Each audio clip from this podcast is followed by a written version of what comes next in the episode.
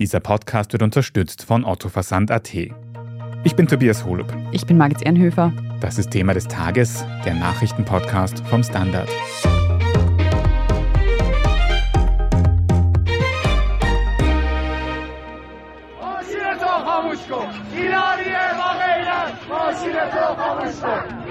Heute Donnerstag protestieren auf den Straßen Irans wieder zahlreiche Menschen gegen das Regime. Sie riskieren täglich ihr Leben. Denn die Behörden schießen auf Unbewaffnete.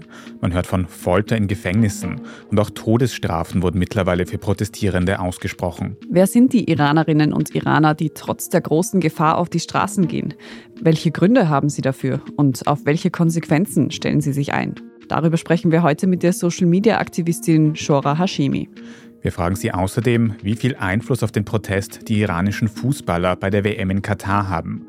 Und wir besprechen, wie westliche Länder und die Menschen dort den Protestierenden im Iran helfen können. Shora Hashemi, Sie informieren derzeit gefühlt rund um die Uhr die rund 35.000 FollowerInnen, die Sie auf Twitter haben. Und zwar hauptsächlich über die Ereignisse im Iran. Sie teilen da fast im Minutentakt auch Bilder und Videos von den Protesten, die man sonst so selten sieht in dieser Form. Frau Hashemi, Sie sind von Beruf Diplomatin, ein, ich denke, durchaus fordernder Job. Wie finden Sie eigentlich überhaupt Zeit, so viel über dieses Thema noch zu recherchieren und zu veröffentlichen? Die Zeit finde ich in der Früh, direkt nach dem Aufwachen, bevor ich in die Arbeit fahre, in der Mittagspause und dann eigentlich direkt danach bis spät in die Nacht hinein. Ich gebe zu, ich mache aktuell nicht sehr viel anderes. Also ich habe meinen Fokus sehr stark auf die Iran-Proteste, auf die Iran-Revolution verlagert. Und ja, das ist die Zeit, die ich dafür nutze.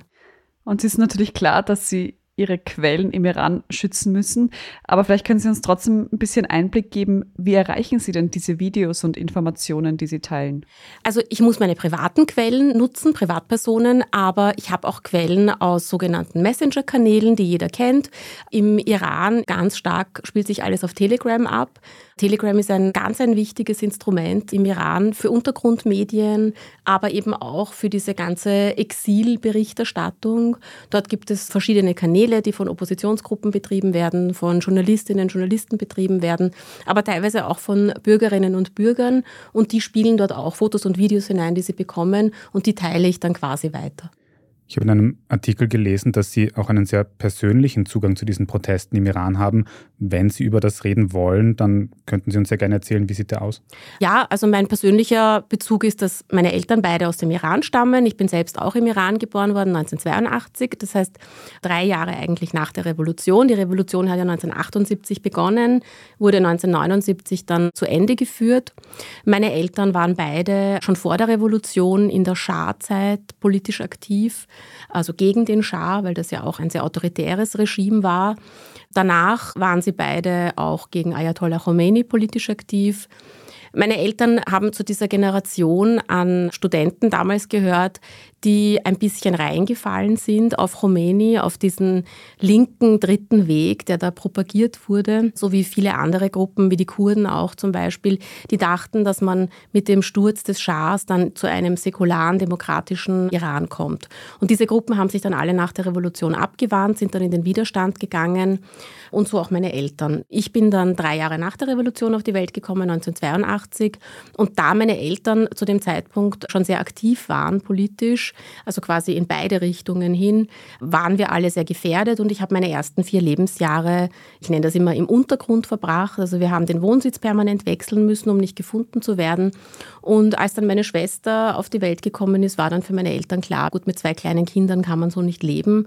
Und sie haben dann den Iran verlassen als politische Flüchtlinge. Wir sind nach Österreich gekommen und haben relativ schnell Asyl erhalten. Also Sie haben das wirklich schon von Kinderbeinen an mitbekommen, quasi die politische Situation im Iran. Vielleicht können Sie noch kurz erklären für Menschen, die sich mit der Geschichte des Iran nicht so gut auskennen, diese Revolution, die es in den 70ern schon gegeben hat. Um was ist es da gegangen? Das war ja eine ganz andere Revolution als das, was man jetzt im Iran vielleicht sieht. Genau, also die islamische Revolution, die 1979 dann eben vollzogen wurde, war eigentlich die Antwort auf die Monarchie, auf Jahrzehnte eines autoritären Systems, eines repressiven Systems. Es gab hintereinander zwei Schahs, also Schah ist einfach ein Begriff für den König, für den Monarchen Das war damals, das muss ich vielleicht dazu sagen, kein System, das Frauen in dem Sinn unterdrückt hat. Also das war jetzt nicht das Problem, die Geschlechtergleichstellung, sondern das einfach politisch Andersdenkende unterdrückt hat. Aber es gab auch in dieser Zeit einen Geheimdienst, der gefoltert hat, der entführt hat. Es gab auch in dieser Zeit Hinrichtungen. Und damals wurde dann, also vor allem in den letzten 10, 15 Jahren vor der Revolution, dieser sogenannte dritte Weg propagiert, der eher linksgerichtet war und dem sich eben viele Menschen verbunden gefühlt haben. Und Ayatollah Khomeini, das war ein Geistlicher, der ins Exil gegangen ist, der also unter dem Schah auch unterdrückt wurde und verfolgt wurde. Der ist zunächst in den Irak gegangen und danach nach Frankreich und hat dann eigentlich von Frankreich aus, und das ist ziemliche Ironie eigentlich an dieser ganzen Sache, also er hat von Paris aus die islamische Revolution und diesen neuen islamistischen Staat geplant und ist dann 1978 zurückgekehrt, als schon klar war, der Schah wird nicht mehr lange ausharren können und hat dann eben, wie gesagt, mit Hilfe linker Gruppen, mit Hilfe der Kurden, mit Hilfe generell aller moderaten Gruppen der Gesellschaft eine islamistische Revolution vollzogen. Dann kommen wir wieder zurück zu den aktuellen Protesten, die ja im September ihren Ausgang genommen haben, nachdem eine junge Frau, Masa Amini, in Polizeigewahrsam mutmaßlich misshandelt wurde und kurz darauf gestorben ist. Und sie war verhaftet worden, weil sie das Kopftuch nicht wie vorgeschrieben getragen hat. Als daraufhin diese Demonstrationen dann begonnen haben, hätten Sie gedacht, dass das solche Ausmaße annehmen wird? Anfangs nicht. Also ich habe auch selbst davon auf Twitter gleich gehört, also eigentlich am Tag der Ermordung von Masa Ginamini. Am Anfang dachte ich, dass das eine Sache wird, die einige Tage vielleicht dauert und wo jetzt einmal Wut rausgelassen wird ich habe dann aber relativ schnell schon die ersten Videos gesehen und habe wirklich die Wut gesehen bei den Leuten und wie furchtlos ganz junge Menschen plötzlich waren. Und da war mir dann schon relativ schnell klar, dann auch so von Geschichten, die mir dann zugetragen wurden, Leute, die sich gleich bei mir gemeldet haben und mir geschrieben haben, das und das und das und bitte sagt das allen in Europa. Da war mir dann klar, okay, das ist jetzt was Größeres. Da geht es jetzt auch nicht mehr nur ums Kopftuch, sondern das hat jetzt irgendwie was in den Köpfen der Menschen gemacht, vor allem der Frauen, die wollen einfach das System nicht mehr akzeptieren. Sie sagen, es geht um was Größeres, um das System. Gegen was konkret wird protestiert? Welche Forderungen gibt es von den Menschen im Iran? Die Grundforderung ist, das ist ein Begriff, der vielleicht ein bisschen negativ behaftet ist, aber die Grundforderung ist einfach ein Regime Change. Man will ein anderes Staatsmodell, man will eine Demokratie, man will eine säkulare Demokratie. Die Menschen, also vor allem diese jungen Menschen, die jetzt auf der Straße stehen, sind nicht mehr bereit, in einer religiösen Diktatur weiterzuleben, die ihr Leben von A bis Z bestimmt. Kann man das eigentlich abschätzen, wie viele Iranerinnen und Iraner hinter diesen Protesten stehen? Also sind das tatsächlich die Leute, die man auch auf den Straßen sieht? Oder glauben Sie, dass da vielleicht auch viele Menschen eher stumm aussahen und aber hoffen auf den Erfolg dieser Proteste? Ja, auf jeden Fall letzteres. Also das weiß ich auch, wenn mir das permanent gesagt wird. Die große überwiegende Mehrheit sind die Leute, die zu Hause sind, die das den ganzen Tag mitverfolgen, Tag und Nacht, hoffen, dass was weitergeht und die wirklich große Angst haben, auf die Straße zu gehen. Also ich würde sagen, dass es wirklich ein ganz ein starkes Altersgefälle da auch gibt. Die Jungen sind furchtlos, die Jungen gehen auf die Straße. Die Leute, die ein bisschen älter sind, sie trauen sich nicht. Ja. Also speziell die Leute dann in der Generation meiner Eltern oder noch ein bisschen jünger, die diesen Umsturz damals 1979 erlebt haben, die diese Jahre danach mit Massenhinrichtungen und Folter erlebt haben, die haben unglaubliche Angst, irgendwas zu tun. Es spielt sich aber zum Beispiel auch, das ist vielleicht was, was man hier weniger mitbekommt, es spielt sich ja in den iranischen sozialen Medien auch sehr viel an Widerstandsgestik ab. Auf Instagram zum Beispiel den ganzen Tag werden Postings gezeigt, das sind dann halt die Sachen, die die Leute machen, die nicht auf die Straße gehen wollen. Aber ich habe den Eindruck, dass in Wirklichkeit nur mehr eine Minderheit hinter dieser Form von Staat eigentlich noch steht. Sie sagen, die Jungen, die auf die Straße gehen, sind mutig. Was sind das für Menschen? Welche Hintergründe haben die Leute, die eben auf die Straße gehen und ihr Leben riskieren jeden Tag?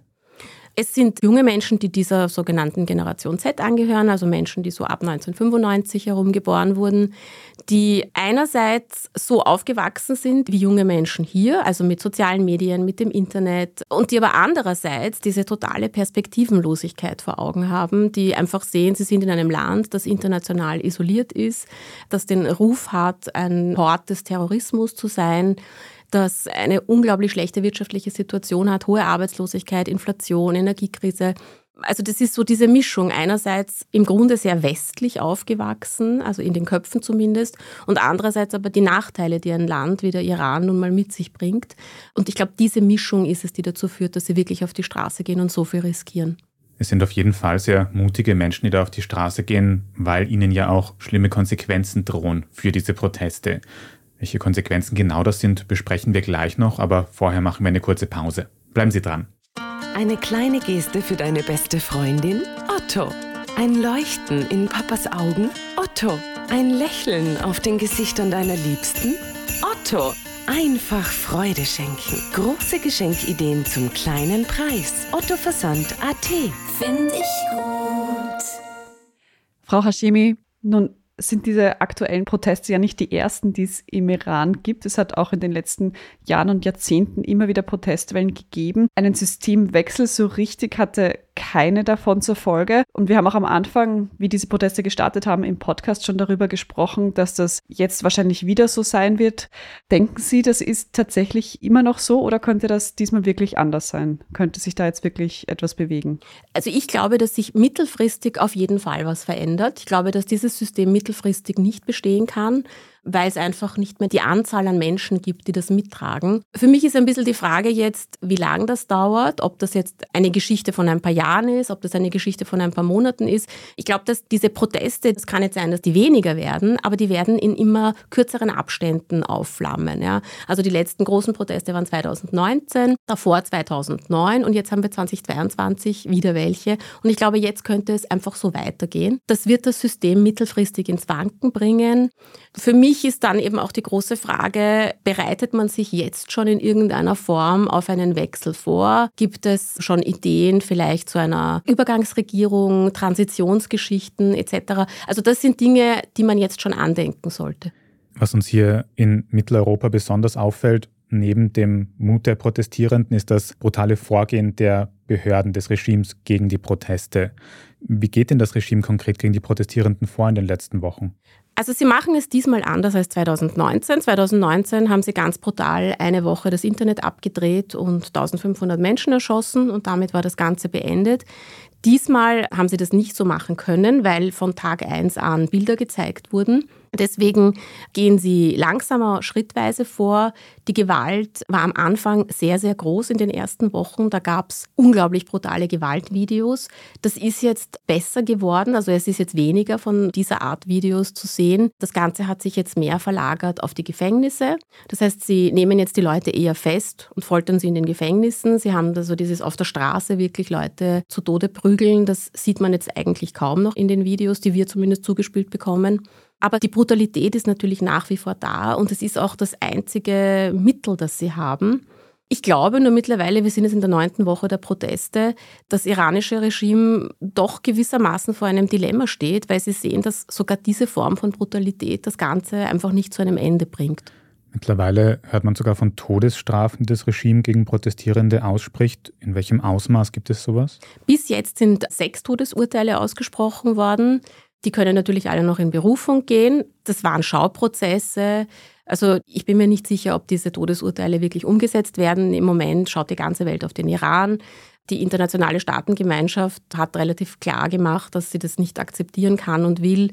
Also schauen wir mal, ob es wirklich zu Hinrichtungen kommt, aber sechs Todesurteile wurden schon ausgesprochen. Nun reichen ja diese Proteste oder sagen wir zumindest die Solidaritätsbekundungen mit den Protestierenden auch über den Iran hinaus. Ein bemerkenswertes Zeichen hat am Montag erst das Fußballnationalteam des Iran bei der WM in Katar gesetzt. Und zwar haben die Spieler zur iranischen Hymne demonstrativ geschwiegen. Und auch unter den Zuschauern gab es Fans, die Schilder mit hatten, wo sie sich mit den Protestierenden solidarisiert haben. Was würden Sie sagen, wie groß ist da das Risiko, dass diese Leute damit eingegangen sind? Wird es Konsequenzen haben? Ich glaube, es könnte Konsequenzen geben, aber ich glaube, dass die Spieler der Nationalmannschaft sich das trotzdem noch am ehesten leisten können von allen. Sie sind unglaublich prominent. Im Iran hat der Fußball eben auch eine fast religiöse Bedeutung.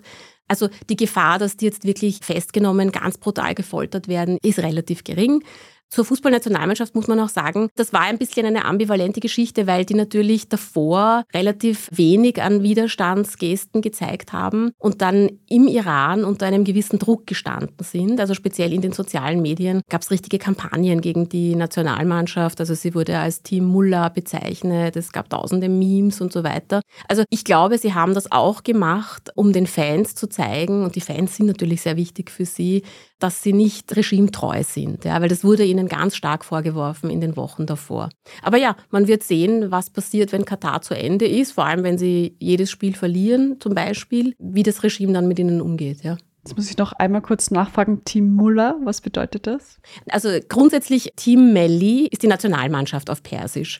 Und man hat dann dieses Melli, diesen zweiten Teil des Begriffs, hat man in Mullah umbenannt. Mullah ist ein, ein Geistlicher, ein schiitischer Geistlicher, um quasi damit zu symbolisieren, ihr gehört jetzt dem Regime. Während viele andere Sportler und Sportlerinnen in den letzten Wochen wirklich Strafen riskiert haben, indem sie Kopftuch abgenommen haben oder Schilder in die Kamera gehalten haben, hat das Fußballnationalmannschaft Nationalteam eben relativ wenig gemacht und eben sich damit einer gewissen Kritik ausgesetzt. Jetzt haben bei dem ersten Spiel des Iran in Katar eben die Nationalspieler geschwiegen. War das im Endeffekt eine rein symbolische Aktion oder könnte das tatsächlich was verändern für diese Proteste im Iran? Also ich gehöre zu den Leuten, die der Meinung sind, dass jede Form von Solidaritätsbekundung gut ist. Ich finde, dass es egal ist, ob das jetzt Prominente machen oder nicht Prominente. Also ich glaube, dass alles in irgendeiner Form hilfreich ist.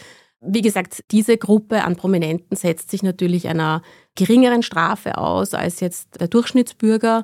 Aber ja, ich meine, Katar, die Fußball-WM ist eine sehr gute Protestplattform, wenn man so will. Also wenn sie sonst für nichts gut ist, ist sie dafür irgendwie doch ganz gut. Und ich hoffe, dass das in den nächsten paar Wochen, solange die iranische Fußballnationalmannschaft dabei ist, noch so weitergeht. Dann wollen wir noch ein bisschen auf die Zukunft blicken. Sie haben natürlich auch keine Kristallkugel, aber was denken Sie, wie werden sich die Proteste in der nächsten Zeit entwickeln? Ich war jetzt ein bisschen besorgt die letzten Tage, vor allem wegen der Situation in den Kurdengebieten. Da wurde jetzt in den letzten Tagen sehr, sehr brutal durchgegriffen. Also da wurde wirklich mit scharfer Munition geschossen, nicht nur mit Blei, wobei das eh auch schlimm genug ist. Da gab es jetzt sehr viele Tote. Also ich hatte jetzt ein bisschen das Gefühl, dass zwischendurch, gestern, vorgestern, ein bisschen eine Resignation da war. Aber ich glaube dennoch, dass es weitergehen wird, dass wieder an den Universitäten protestiert wird und auch in den anderen Landesteilen. Mein Eindruck ist, dass da jetzt etwas geöffnet wurde oder ein Hebel umgelegt wurde, den man nicht mehr zurückdrehen kann und dass es in einer gewissen Weise weitergehen wird. Und was mir zum Beispiel auch private Kontakte aus dem Iran sagen, ist, dass zum Beispiel man das Gefühl hat, wenn man jetzt durch die Straßen geht, nicht nur in Teheran, auch in den kleineren Städten, dass die Kopftuchpflicht de facto abgeschafft ist. Also dass es mittlerweile sehr wenige Frauen gibt, außer diese wirklich hardcore-religiösen, die noch Kopftuch tragen. Und das wird jetzt auch nicht mehr so geahndet. Also Schritt für Schritt ändern sich jetzt kleine Dinge und ich glaube, das wird immer mehr ausgereizt. Insofern hätte es ja schon durch diese Proteste eine Änderung gegeben, eine gewisse. Welche Rolle spielen denn dabei jetzt eigentlich noch die Europäische Union, die USA, westliche Länder? Könnten sie mehr tun, um die Protestierenden zu unterstützen und wie kann man das hier in westlichen Ländern am besten tun?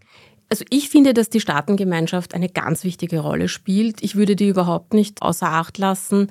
Die USA haben die Revolutionsgarden schon 2019, wenn ich mich nicht irre, auf die Terrorliste gesetzt, was ein sehr guter Schritt war meines Erachtens. Kanada hat das jetzt in einem gewissen Ausmaß auch gemacht. Wer jetzt nachziehen müsste, ist die EU. Die EU müsste die iranischen Revolutionsgarden auf die Terrorliste setzen. Alle Angehörigen dieser Revolutionsgarden müssten gelistet sein, sprich alle ihre Vermögenswerte eingefroren, keine Einreisebewilligungen mehr die Möglichkeiten zu wirtschaftlichen Kontakten müssten eingefroren werden. Also das wäre ein ganz wichtiger Schritt von der EU aus. Und das nächste wäre, dass man die Zivilgesellschaft einfach weiterhin unterstützt.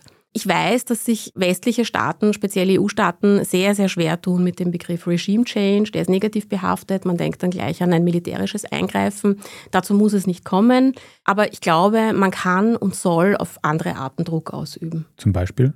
Indem man zum Beispiel Oppositionsgruppen stärkt, indem man auch im Land Möglichkeiten findet, und die kann man schon finden, über Untergrundmedien politisch aktive Menschen zu unterstützen. Ja, seit vielen Wochen protestieren die Menschen im Iran jetzt eben schon gegen das Regime. Genau, heute am Donnerstag findet übrigens auch ein UN-Menschenrechtsrat zu diesem Thema statt, wo darüber beraten wird, wie eben die Staatengemeinschaft mit der Situation im Iran umgeht. Zu Redaktionsschluss dieses Podcasts ist das Ergebnis dieses Rats noch nicht festgestanden, aber sobald es feststeht, werden Sie das gleich auf der Standard.at lesen. Ganz wichtig für die internationale Einschätzung der Situation im Iran sind Bilder und Eindrücke, die eben direkt aus dem Iran kommen und da helfen Sie, Shora Hashemi, sicher ganz vielen Menschen, indem Sie diese Videos, Bilder und Geschichten eben teilen auf Twitter. Also vielen Dank dafür und danke für den Besuch hier im Studio. Sehr gerne, danke für die Einladung. Wir sprechen jetzt in unserer Meldungsübersicht gleich noch darüber, wie die Gaspreise in der EU reguliert werden könnten. Wenn Sie Thema des Tages gut finden und auch die nächsten Folgen gleich hören wollen, dann folgen Sie uns gleich auf Ihrer liebsten Podcast-Plattform, egal ob Apple Podcast oder Spotify. Bei der Gelegenheit können Sie uns gleich auch eine gute Bewertung dort lassen. Das hilft uns sehr, damit uns auch andere Menschen finden. Jetzt aber dranbleiben, wir sind gleich zurück. Eine kleine Geste für deine beste Freundin? Otto. Ein Leuchten in Papas Augen? Otto. Ein Lächeln auf den Gesichtern deiner Liebsten? Otto. Einfach Freude schenken. Große Geschenkideen zum kleinen Preis. Otto Versand AT. Finde ich gut. Und hier ist, was Sie heute sonst noch wissen müssen. Erstens, die Gaspreise in der Europäischen Union dürften reguliert werden, aber die Details dazu sind noch umstritten. Heute Donnerstag haben die Energieministerinnen aller EU-Länder bei einem Sondertreffen über die Umsetzung diskutiert. Einige Länder wie Spanien oder Frankreich hatten strengere Preisobergrenzen für Heizgas gefordert. Andere Staaten, darunter auch Österreich, fürchten, dass bei niedrigeren Preisen auch weniger Flüssiggas nach Europa kommen könnte. Und dieses ist immerhin notwendig, um unabhängiger von russischem Gas zu werden. Als Kompromiss könnten nun strengere Regeln für den Gasgroßhandel kommen. Ob die Preissenkung dabei auch bei den Endverbraucherinnen ankommen würde, das ist allerdings fraglich. Eine fixe Entscheidung dürfte es erst beim nächsten regulären Ministerrat im Dezember geben. Zweitens, Gerald Fleischmann ist wieder da. Der ist Sebastian Kurz, Mann fürs Grobe. So haben wir ihn hier beim Standard einmal beschrieben. Er wird neuer ÖVP-Sprecher. Das ist ein Job, den der 49-Jährige schon einmal innehatte. Als sehr enger Kurzvertrauter war es Fleischmann, der in der türkisen Message Control den Takt angab. Als dann im Jahr 2021 die Wirtschafts- und Korruptionsstaatsanwaltschaft wegen mutmaßlicher Manipulation von Medienberichten und Umfragen zu ermitteln begann, ist Fleischmann in Verdacht geraten. Es gilt nach wie vor die Unschuldsvermutung. Sebastian Kurz trat daraufhin jedenfalls zurück und Gerald Fleischmann verschwand im Hintergrund. Bis jetzt, denn knapp ein Jahr später holt ihn Kanzler Nehammer nun zurück in die Kommunikationszentrale der österreichischen Volkspartei. Und drittens, in Japan fordert ein neuer Verkehrspolizist nun die Bürgerinnen dazu auf, einen Fahrradhelm zu tragen. Das Besondere daran, dieser Polizist ist ein Kater. Der zehnjährige Pitaro wurde tatsächlich zum Verkehrspolizisten ernannt und tritt mit Mini-Fahrradhelm auf dem Kopf in einem YouTube-Video der Polizeiverwaltung der Präfektur Shimane auf.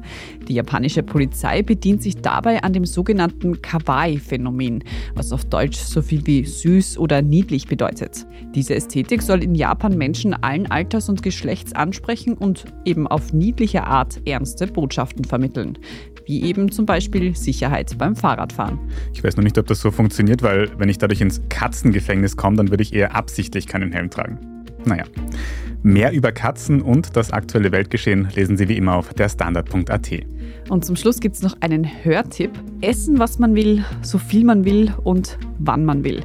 Das klingt nicht nach einem Märchen, sondern nach intuitivem Essen. Wie dieses Ernährungskonzept statt strengen Diäten und Verzicht auf Achtsamkeit setzt, das haben unsere KollegInnen in der neuen Folge unseres Schwesterpodcasts Besser Leben besprochen. Gerade für die kommende Weihnachtszeit vielleicht eine Inspirationsquelle für manche. Besser Leben hören Sie überall, wo es Podcasts gibt. Falls Sie jetzt noch Anregungen oder Feedback für uns haben, dann schicken Sie das sehr gerne an podcast.derstandard.at. Und wenn Sie unsere journalistische Arbeit hier beim Standard gern unterstützen möchten, dann können Sie das zum Beispiel ganz einfach tun, indem Sie ein Standard-Abo kaufen. Oder wenn Sie diesen Podcast über Apple Podcasts hören, dann können Sie dort auch für ein Premium-Abo bezahlen. Wir freuen uns über jede Unterstützung. Ich bin Margit Ehrenhöfer. Ich bin Tobias Holub. Danke fürs Zuhören und bis zum nächsten Mal.